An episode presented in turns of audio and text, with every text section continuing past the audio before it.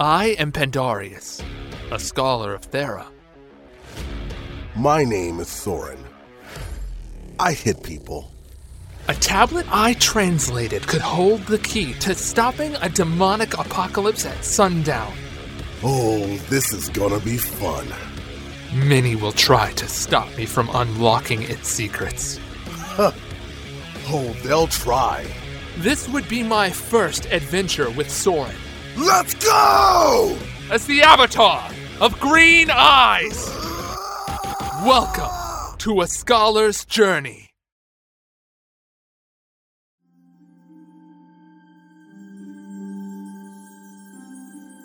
Magic abides by a strict set of rules in Thera, rules dictated by its god, Pre Ran, who is the god of magic in the order Pantheon.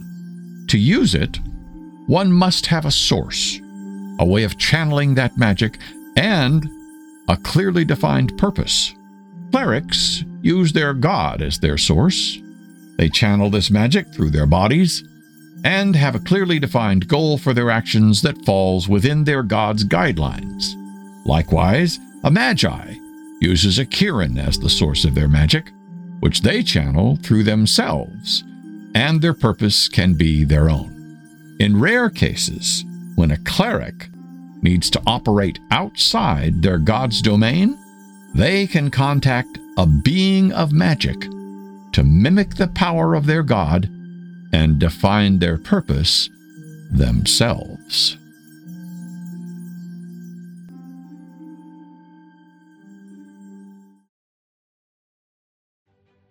Soren stood up and stretched his neck, which cracked as it readjusted itself. His short black hair was a spiky mess, and his eyes were haggard looking, as if he had not slept in weeks. He was wearing a sleeveless red vest, lined with gold fabric, and his arms were bare, except for a set of metal bracers that covered half the forearms, linked to matching half fingerless leather gloves. Below the vest were long, loose fitting pants that hung to his ankles. Get out. Soren motioned to the door with his chin. Pandarius gave him an aggravatingly obstinate smile. Most people in the Central Kingdoms tend to reply with the name when they get introduced. I assume you have one. Soren. Now leave me. I need to be alone. Fine. Have it your way. Pandarius gave Soren a look of mock pain, and then he opened the door to the hall and descended the stairs. As he left, a small piece of paper fell out of his satchel. Soren watched him leave and wondered why this young man seemed to intrigue him beyond others. Then he saw a sight that chilled his blood. Two black cloaked men with all too familiar silver moon pendants passed by the entryway. Anxious to see whether the men were following Pandarius, Soren turned from the door and walked to the window to watch for the young scholar. Pandarius walked out of the inn, eating a biscuit. The two assassins followed him carefully, staying out of sight. Soren frowned as his suspicions were verified. Suddenly, a little pinprick on the back of his neck, that innate sixth sense of a warrior, alerted Soren to another's presence in the room. I hope you like what you heard. Now come out and show yourself. He turned toward a dark silhouette near the wall. Your senses are as keen as ever, Soren. The assassin separated from the shadows in the doorway and came into view. Soren put his back to the opposite wall, observed the assassin intently, and slowly stilled his breath to calm himself. with precise movements that spoke of a warrior's training. Soren readied himself by tensing his muscles while appearing to be completely relaxed. He pivoted on the spot and placed a foot directly in line with the assassin, carefully aiming toward him in case there was a need to act. The man's hood was drawn down so that Soren could not see his features. The crescent symbol of the Mortalitas clan was plainly evident on his chest, and he quickly pounded his fist against it in greeting. My lord Soren, I have a message from your brother. Soren narrowed his eyes. I figured you would come sooner or later. What does my bastard brother want with a vagabond like me? The man opened his hands wide. He sent me to extend a greeting to you, my lord, and a warning. Lord Davian humbly bids you to stay out of the events of the day, lest you become a target as well. The assassin gave Soren an overly polite bow. Soren raised an eyebrow in surprise. Stay out. a target. Interesting. What does he want with the boy? The assassin gave Soren an overly polite bow, and Soren raised an eyebrow in surprise. The boy's in a regrettable situation. Unfortunately, he is. The assassin did not have a chance to finish his sentence.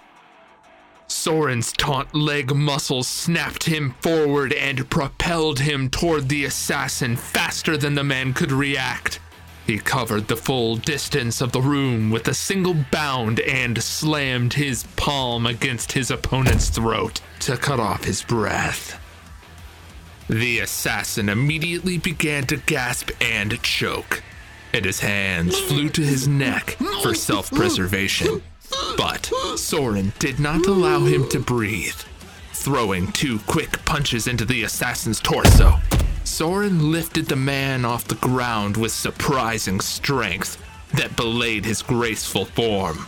He pushed the assassin against a wall and continued to pound into the man's sternum, holding him up in the air. Painful gasps of air escaped the assassin as he was struck at several points. Soren finally stopped pounding, and the assassin began to fall to the floor. But Soren caught him on the shoulder and turned toward the bed. Then he jumped high into the air and let the assassin drop head first, pile driving him into the bed. Supports cracked, and wood splinters flew in every direction. The bed frame went concave, and the man bored into its remains. Soren continued his non stop onslaught and launched punch after punch into the other man's rib cage, continuing to force the air from his lungs, never giving him a chance to get back up. Soren finally stood up and shook out his hands from the assault. He cast a cold gaze upon the broken man's form, who, choked in pain, and flecks of blood lined his lips. I have another message. He sends greetings from beyond the Aether. Then the assassin passed out. Soren's face went red with anger, and an unbidden tear escaped and slid down his cheek. Quickly, he brought his hand up and was able to get his rage under control. The information had come too easily, and that bothered Soren in passing, as did his brother's painful and infuriating way of communicating with him. Dear there, Soren gazed down on the broken, unconscious body. He remembered the piece of paper that had fallen from the scholar's satchel, and he picked it up. Written on it was an address in the Magic Quarter, 6246 Fenrin Lane. He smirked. The noise of the collapsing bed had drawn attention from outside. A man was banging on the door from outside. Oi! What is going on in there?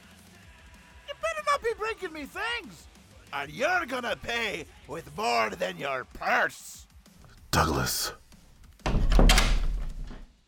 Oi! You! You're gonna be paying for all of this! His face was flushed red and looked strangely like a tomato. Douglas saw Soren standing on the windowsill and the unconscious assassin in his bed, and he waved the makeshift weapon at the window. Come back, you! Soren winked at the barkeep, jumped out the window, and landed on the ground at a run, disappearing into the crowded city streets. Douglas fumed at this and stared down at the unconscious assassin. Ah, what do you want? The assassin did not respond. Then Douglas walked out, muttering something about the city guard.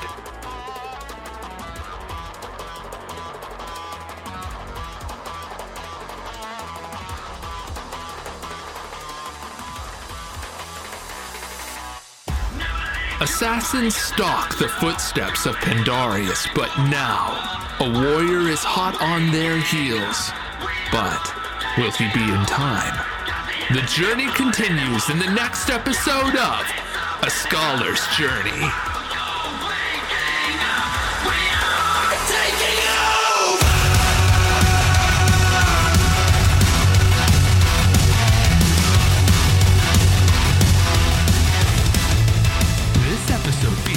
Voice talents of Eric Erickson Briggle as the narrator and Pandarius Grayson, Stephen Daniel Moore as Soren Luna Mortalitas, Stephen Nagel as the intro narrator, Michael as Douglas Handerstout. Thank you for listening, and we'll see you in the next episode of A Scholar's Journey.